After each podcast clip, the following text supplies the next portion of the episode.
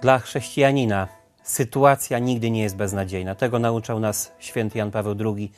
Tego uczę się na co dzień. Daje mi to ogromny pokój w sercu.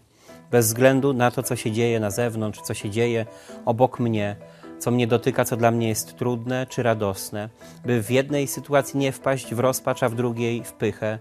Wiem, że Pan Bóg w tym wszystkim może mnie poprowadzić, że może mnie uleczyć, może być moim światłem.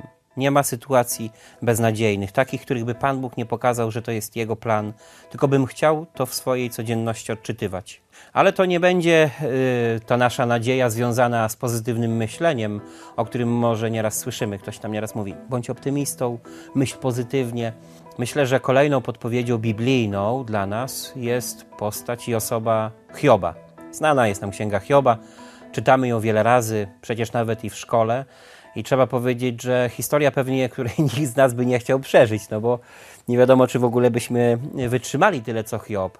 Ale możemy się od Hioba uczyć głębokiej nadziei w każdej sytuacji, dobrej czy złej, jak sam często powtarza. Ja to powtarza prawie jak refren piosenki, że dobro przyjęliśmy z ręki Pana Boga, czemu zła nie możemy przyjąć.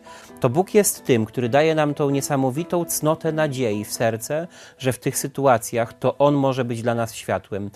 Oczywiście bardzo dużo zależy od tego, jak współpracujemy o cnotach, których też słyszymy w tych dniach, jak rozwijamy swoją wiarę, jak przyjmujemy miłość Pana Boga, który jest obok nas. A ludzie, którzy zaufali Jezusowi, zachowywali się w wielu sytuacjach, można powiedzieć, wbrew pewnemu nawet rozsądkowi. Pamiętamy z Ewangelii opisy, kiedy tłumy szły za Jezusem kiedy pozostały z nim na pustyni, to się okazywało, że nawet nie byli przygotowani na to, żeby tam przenocować. Ani pokarmu, ani napoju. Pan Jezus musiał ich karmić. Tak mocno ta cnota nadziei rodzi w człowieku tą postawę, że wiem, że Bóg się o mnie zatroszczy w każdej sytuacji mojego życia, w której się znajduję.